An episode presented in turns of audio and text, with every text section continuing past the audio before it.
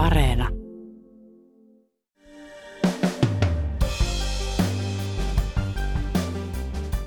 Trumpin Amerikka ensin linjan jälkeen moni odotti, että Yhdysvaltojen ulkopolitiikassa koittavat rakentavammat ajat. Nyt näyttää kuitenkin siltä, että presidentti Biden hakee yhteistyötä monesta suunnasta, paitsi Kiinasta. Biden on globaalisti kaikkien muiden paitsi Kiinan osalta. Kiinan osalta tämä on ikään kuin oltaisiin palattu kylmään sotaan, ja tämä retoriikka on tosi rajua. Yhdysvaltojen ja Kiinan tulehtuneita suhteita analysoi uutispodcastissa entinen Washingtonin kirjeenvaihtaja Mika Hentunen. Hän kertoo, miksi Kiinasta on tullut piikki Bidenin lihassa. Tänään on maanantai, 6. kesäkuuta. Kuuntelet Ylen uutispodcastia. Minä olen Reetta Rönkä.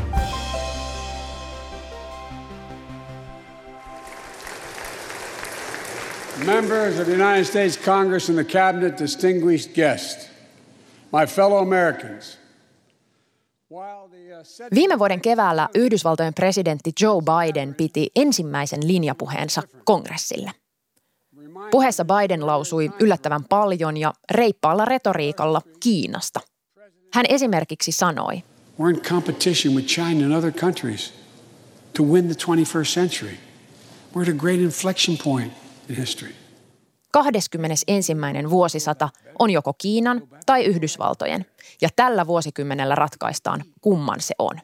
Se on ihan konkreettisesti näin, näin Bidenin mielestä, että hän, hän, eh, Kiina, Kiina on keskiössä kaikessa Bidenin äh, hallinnon ulkopolitiikassa. Että Washingtonissa – sanottiin, että, että Biden tuli, että entä ulkopolitiikka, no se on Kiina, Kiina, Kiina.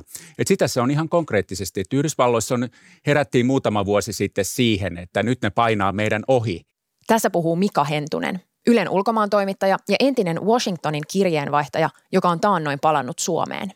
E, on tiedetty tietysti, että, että Kiina nousee, on vuosikymmeniä noussut, mutta sitten tavallaan siellä, siellä niin kuin havahduttiin siihen, että, että Kiinasta on tulossa myös – taloudellinen ö, supervalta. Eli nykyisellä kehityksellä Kiina menee, Kiinan talous menee Yhdysvaltain ohi kymmenessä vuodessa. Ja se oli kova paikka sitten yhdysvaltalaisille, kun saman tien siellä myös havahduttiin tähän tosiasiaan, että Kiina on ö, Yhdysvaltain suurin velanantaja. Eli, eli Yhdysvalta, Yhdysvallat, Yhdysvaltain ulkomaisesta velasta ö, kiinalaisille on suurin osa. Eli siinä tuli vähän ehkä, ehkä tämmöinen niin kuin – öö, en mä nyt tiedä paniikki, mutta täh, siinä mielessä, että jotain, jotain tarvii tehdä. Ja, ja se on nyt sitten se, mitä, mikä on niin Bidenin ulkopolitiikan tärkein niin kuin keihään kärki on Kiina. Viime keväänä Biden puhui painavasti Kiinasta. Tänä keväänä Bidenilla on jopa oma Kiina-strategia. Sen julkisti taannoin ulkoministeri Anthony Blinken. Even as President Putin's war continues, we will remain focused on the most serious long term challenge to the international order, and that's posed by the People's Republic of China. Blinken pelkisti sen kolmeen sanaan. Invest, align, compete. Investoinnit, invest, align and compete, eli investointeja infrastruktuuriin ja kaikkeen mahdolliseen, siis Yhdysvaltain kehittä, monipuolisen kehittämiseen. Yhdysvalloissa nähtiin, että se on, siellä on infrastruktuuri on jäänyt jälkeen, samoin koulutus on, siis kan, peruskoulutus ja näin poispäin. Että näitä on nyt parannettava. Sitten align, eli siis, että mukautuu, ja se tarkoittaa siis yhteistyötä ulkomaiden kanssa. Trumpin Amerikka ensin politiikan jälkeen nyt – Biden on globalisti ja hakee liitto, kaiken, kaikella tavalla äh, liittoumista tukea ja pyrkii kansainväliseen yhteistyöhön, paitsi Kiinan kanssa. Nyt tullaan tämä compete, eli kilpailla. Ja se tarkoittaa nimenomaan kilpailua Kiinan kanssa. Että Yhdysvallat kilpailee taloudellisesti, sotilaallisesti, kulttuurisesti Kiinan kanssa. Eli tämä on vähän niin kuin, mä näkisin tämän niin kuin epäloogisena siinä, että, että Biden on globaalisti kaikkein muiden paitsi Kiinan osalta. Kiinan osalta tämä on ikään kuin oltaisiin palattu kylmään sotaan ja, ja, ja, ja tämä retoriikka on tosi rajua. Kiina nähdään kilpailijana ja Kiina nähdään uhkana. Biden on määritellyt Kiinan Yhdysvaltain suurimmaksi turvallisuusuhaksi. Eli kyllä se on niin kuin aika tämmöistä jyrkkää ja tiukkaa sitten, mitä tulee Kiinaan. Kun Kiina nähdään uhkana ja määritellään suureksi uhaksi, niin mitä, mitä konkreettisesti pelätään, että Kiina uhkaa? Yhdysvallat on pettynyt siihen, että Kiina ei ole ikään kuin kasvanut kansakuntana siinä mielessä, että se on tavallaan siis se ottaa hyödyn kaikista kansainvälisestä yhteistyöstä, kaikista sopimuksista. Tätä, tätähän Bidenin hallinto huutaa, että, että Kiina on hyötynyt paljon erilaisista kansainvälisistä sopimuksista, mutta ei tee sit, ei anna takaisin. Eikä tavallaan niin kuin elää itseään varten. Ja se on varmaan jossain tai monessa mielessä, mielessä totta. Eli he, he pyrkii hyötymään muista. Että siis se, Kiina on uhka taloudellisesti – mutta sitten ihan suoraan, siis Kiina on turvallisuusuhka. Ja tässä puhutaan nyt siis paitsi, paitsi siellä alueellisesti Aasiassa e, niin kuin asevarustelun osalta ydinaseuhka, mutta sitten kyberuhka ja, ja, ja erilainen, niin kuin viime vuosina on ollut useita näitä vakoiluskandaaleja vakoilun osalta ja näin. Eli Kiinaan ei luoteta – Kiina samalla tavalla kuin, äh, samalla tavalla kuin Venäjään ei luoteta, Putinin Venäjään ei luoteta, mutta Kiina on vielä paljon isompi tekijä äh, maailman näyttämöllä Yhdysvaltain kannalta. Yhdysvaltain ja Kiinan välit ovat siis huonot, jopa huonommat kuin koskaan. Missä kaikkialla viileät tai jopa tulehtuneet välit näkyvät? Aloitetaan pandoista. The first pair of giant pandas arrived at the National Zoo in April of 1972, a gift from the Chinese premier to then First Lady Pat Nixon. I think they're adorable, endearing creatures. That means... Nyt on 50 vuotta siitä, kun pandadiplomatia alkoi. Eli Yhdysvaltain ja Kiinan välillähän ei ollut mitään virallista yhteyttä. Diplomaattisuhteet solmittiin vasta 1979, mutta 72 presidentti Nixon teki historiallisen vierailun Kiinaan.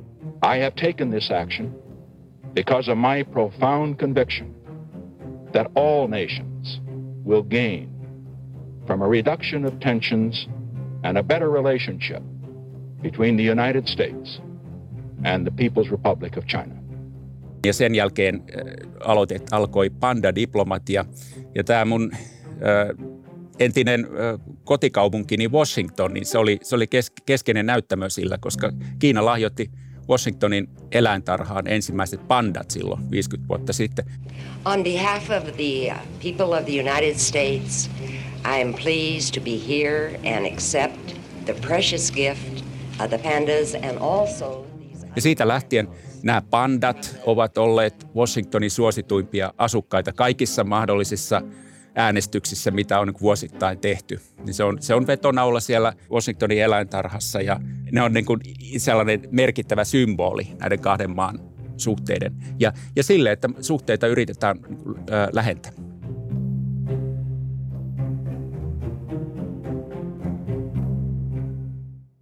Washingtonin lisäksi Kiina on vuosien saatossa lähettänyt pandoja myös muualle. Yleensä maihin, jotka suhtautuvat jollain tavalla myötämielisesti Kiinaan – hiljenevät ihmisoikeusrikkomuksista tai solmivat niistä huolimatta taloussuhteita. Aiemmin pandat lahjoitettiin, mutta 80-luvulta asti pandat on vuokrattu. Myös Suomen ähtärissä on Kiinasta vuokralla lumi- ja pyrypandat.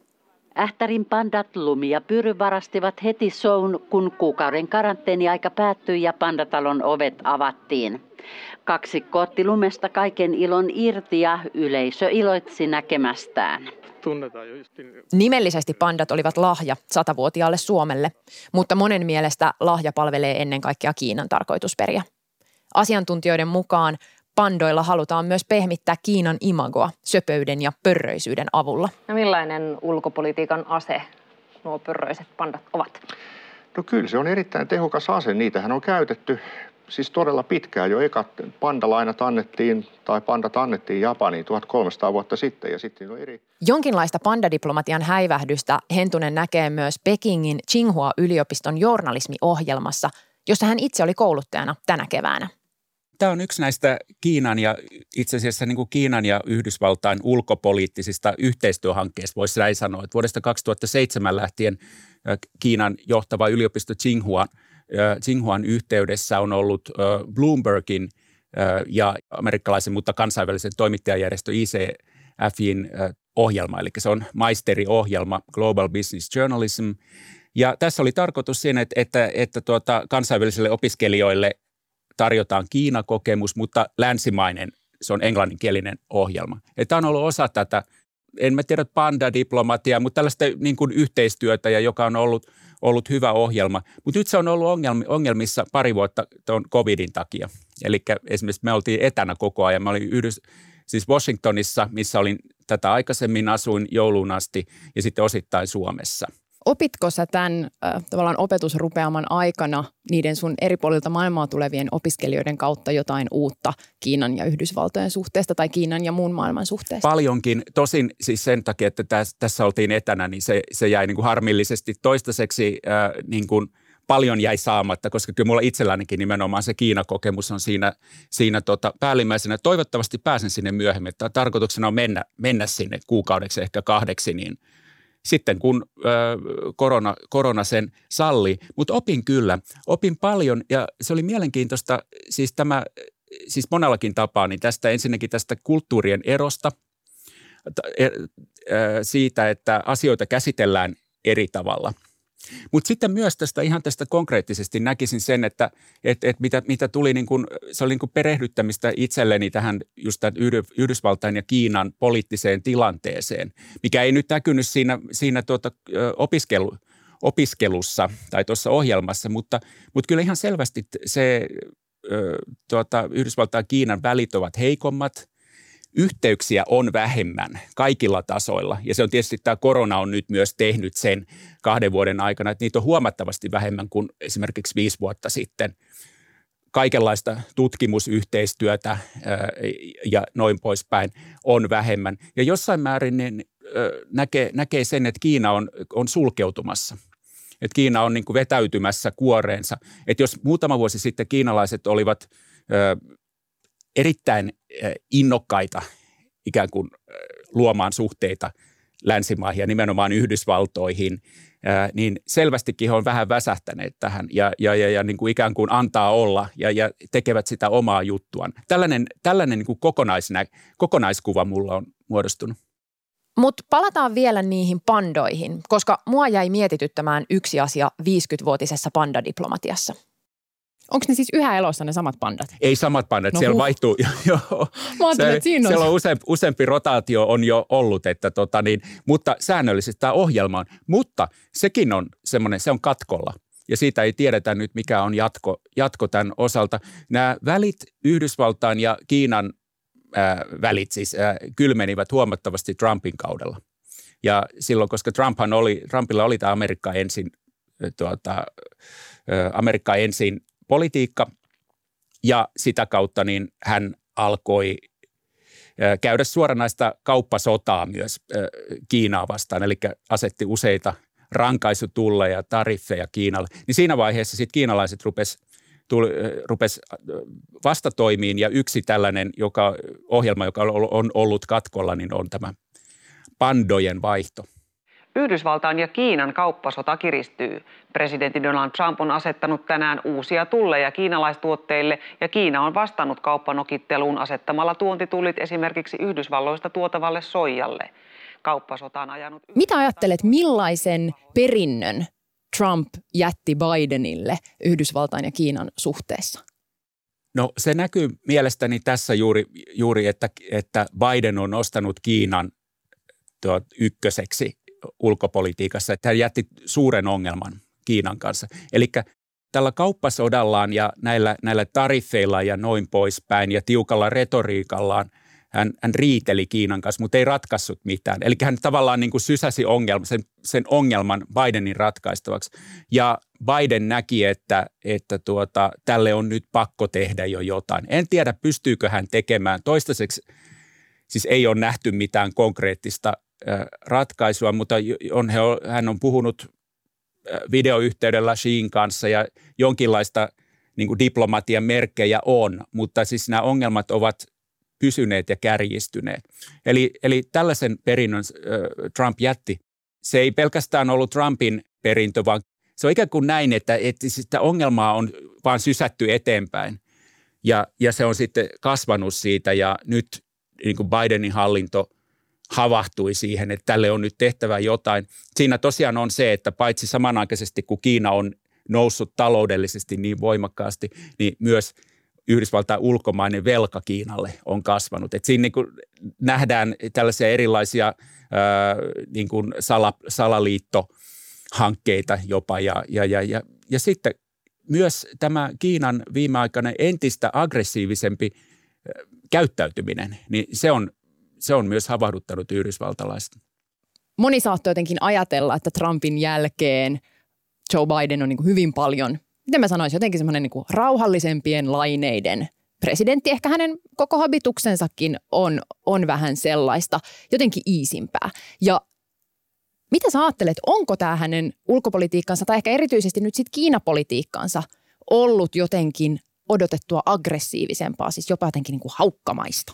No sanoisin, että on. Ja nyt kun kuuntelin tuossa ulkoministeri Blinkenin strategiapuhetta, niin kyllä mun mielestä se on. Eivät he sotaa hae. Ja kyllähän se niin kuin, niin kuin Blinkenkin sanoisin, että neuvottelujen kautta edetään. Mutta kyllä se retoriikka on, on tosi kovaa. Ja kyllä se on semmoista niin kuin kylmän sodan kylmän sodan retoriikkaa. Ja, ja tosiaan mielestäni epäloogista siinä mielessä, että muiden kanssa ollaan, haetaan, haetaan yhteistyötä, paitsi Kiinan kanssa. Kiina, Kiinan kanssa kilpaillaan. Venäjän hyökättyä Ukrainaan huomio on ollut paljon Yhdysvaltojen ja Venäjän vastakkainasettelussa, ja Kiina tuntuu jääneen varjoon. Bidenin hallinto on päättänyt tukea paljon Ukrainaa, siis lähettänyt sinne aseita ja jakanut tiedustelutietoa – Hentusen mukaan Ukrainan sodassakin Yhdysvallat kuitenkin miettii paljon Kiinaa. Miksi just Kiina on nyt niin kuin se piikki Bidenin lihassa? Miksi just se Kiinan päihittäminen on Bidenille niin tärkeää? se on se, että jotenkin niin kuin kaikki katsotaan näitä kriisejä, esimerkiksi Ukrainaa, niin se, siitä, siinä tullaan, että kuka siinä taustalla on pelurina, niin siinä tullaan Kiinaan. Et sen takia, että se, se niin kuin, ja varsinkin Washingtonista, niin tämä niin kuin nähdään semmoisena kaksinapaisena nyt jo tämä maailma, tai kolminapaisena, jos EU ottaa siihen mukaan. Että se on esimerkiksi Putinista Bidenin hallinto välittää huomattavan vähän. Ja sen takia, ja, ja, ja he myös näkee sen näin, että, että Venäjä, Putin ja Venäjä on jollain lailla Kiinan talutusnuorassa tämä on se, tämä on se kuvio, että, että joka asiassa, mitä, mitä maailmassa, maailman ongelmissa, niin se jollain tavalla tullaan siihen, että sen, siellä taustalla on Kiina. Ja sitten se, että Kiina, on, e, Kiina toimii eri tavalla kuin esimerkiksi Venäjä tai Turkki tai, tai tällaiset muut, muut niin kuin, äh, hankalat, Yhdysvaltain kannalta hankalat maat, että he on äh, älykkäämpiä siis toimijoina, siis tämmöiset heille, heille, ja arvaamattomampia – tämä on niin kuin mielestäni se, se näkemys Washingtonissa. Eli se on, se on niin kuin, Kiina nähdään uhkana siellä ja Biden näkee sen uhkana ja joka, joka asiassa Kiina on se, jonka kanssa on, on jollain lailla päästävä yhteisymmärrykseen, mutta samalla, samalla Kiina – katsotaan, että Kiina pitää taltuttaa, koska Kiina ei edusta niitä samoja arvoja kuin Yhdysvallat, siis, siis poliittisesti, mutta sitten myös siellä on niin kuin taustalla nämä ihmisoikeudet ää, ja monia muita, muita asioita. Yhdysvallat yrittää taivutella Kiinaa Venäjän vastaiseen rintamaan. Presidentti Joe Biden keskusteli virkaveljensä Xi Jinpingin kanssa iltapäivällä puhelimitse Ukrainan tilanteesta – Kiinan valtiollisen television mukaan presidentti Xi kertoi Bidenille, että Kiinan ja Yhdysvaltain on kannettava yhdessä vastuunsa maailmanrauhan eteen. Miten sitten taas niin Kiinan USA-politiikka tai Kiinan oma toiminta, miten se on muuttunut? No Kiina on ihan selvästi niin kuin entistä enemmän keskittynyt muille alueille kuin Yhdysvaltoihin. Tai jossain määrin Yhdysvaltoihin ja, ja, ja Länsi-Eurooppaan, että jossain määrin näkee sen, että Kiina – Kiina on jättänyt ne omaan arvoonsa ja, ja, ja pyrkii erittäin aggressiivisesti ää, tekemään itseään tykö muualla maailmassa. Et nyt Kiinahan on erittäin siis tärkeä ää, tekijä taloudellisesti ja, ja, ja kulttuurisesti on satsannut, investoinut paljon Etelä-Amerikkaan, Afrikkaan, Lähi-Itään. Ja sitten pyrkii vaikuttamaan siellä taustalla erinäisiin, erinäisiin tavoin. Yksi konkreettinen esimerkki, nyt 8.6. alkaa Amerikan maiden huippukokous Los Angelesissa, jota, jota Biden isännöi. Tällä hetkellä näyttää siltä, että tuosta kokouksesta ei ole tulossa ainakaan menestys, mutta on jopa, jopa sellainen mahdollisuus, että se lässähtää kokonaan. Nimittäin useat maat Meksikon johdolla on uhanneet boikotoida sitä. Sen takia, että Biden ei ole kutsunut paikalle – Venezuelaa eikä Nicaraguaa. Ja tässäkin esimerkiksi taustalla on Kiinan vaikutus aivan varmasti. Eli Kiina vaikuttaa siellä taustalla niin kuin tämmöisissä niin Yhdysvaltain vastaisissa blokeissa ihan selvästi.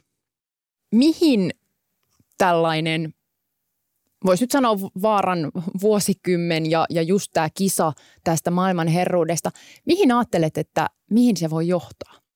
No kyllä se on aika vaarallinen, että et siis jos niin kuin pahin, pahin skenaario, että mihin, mihin se voi johtaa, niin se on, se on tietenkin sota – ja, ja näin, mutta toistaiseksi nyt se ei ole ollut, se retoriikka ei ole sotaista ja, ja kyllähän esimerkiksi ulkoministeri Blinkenin viime viikkoisessa puheessa, niin hän painotti sitä, että, että neuvottelujen kautta tässä niin kuin, ja diplomatian kanssa tässä nyt edetään ja pyritään niin kuin löytämään yhteistyötä.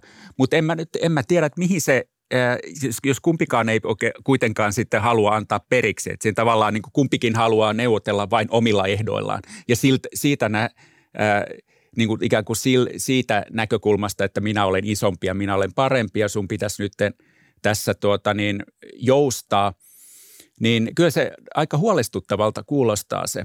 Ja, ja näkymät ovat huolestuttavia. Ja nythän on paljon, kun Ukrainan sodan aikana niin on noussut esiin nyt tämä, että tuot, mitä Kiina tulee tekemään Taivanin kanssa. Taivan on oma valtionsa, joka, joka Kiina näkee osana itseään ja ei ole koskaan hyväksynyt Taivania. No, Yhdysvallat sitten tukee Taivania.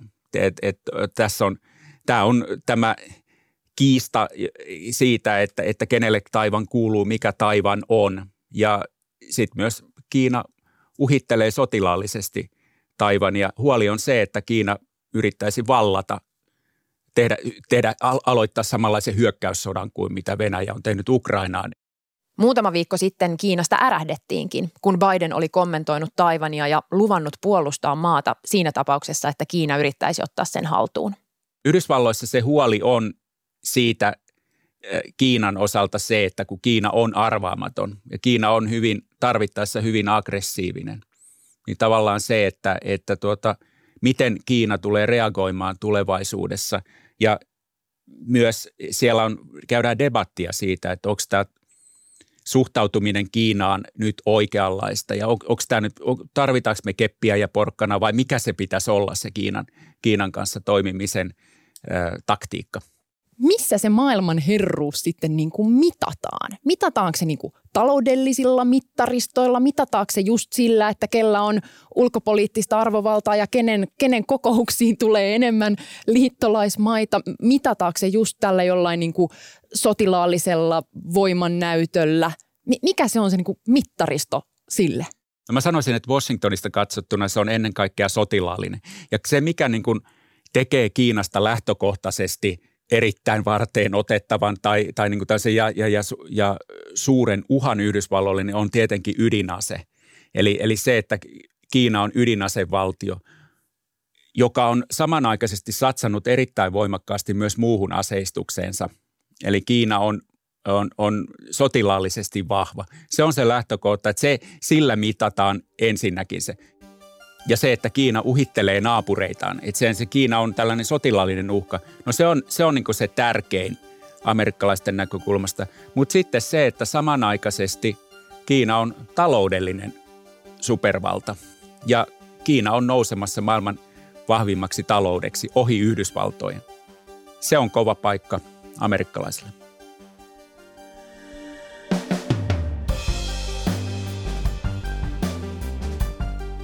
Kiitos kun kuuntelit Ylen uutispodcastia. Uutispodcast ilmestyy joka arkipäivä kello 16 Yle Areenassa. Sieltä löytyy myös uutispodcastin edelliset jaksot ja lisäksi voit tilata ilmoitukset uusista jaksoista. Palautetta voi laittaa sähköpostilla uutispodcast at yle.fi ja muut löydät sosiaalisesta mediasta at Reetta Ronka. Tämän jakson äänistä ja leikkauksesta vastasi Sami Lindfors. Uutispodcastissa me syvennymme siihen, mikä on tärkeää juuri nyt. Moi moi!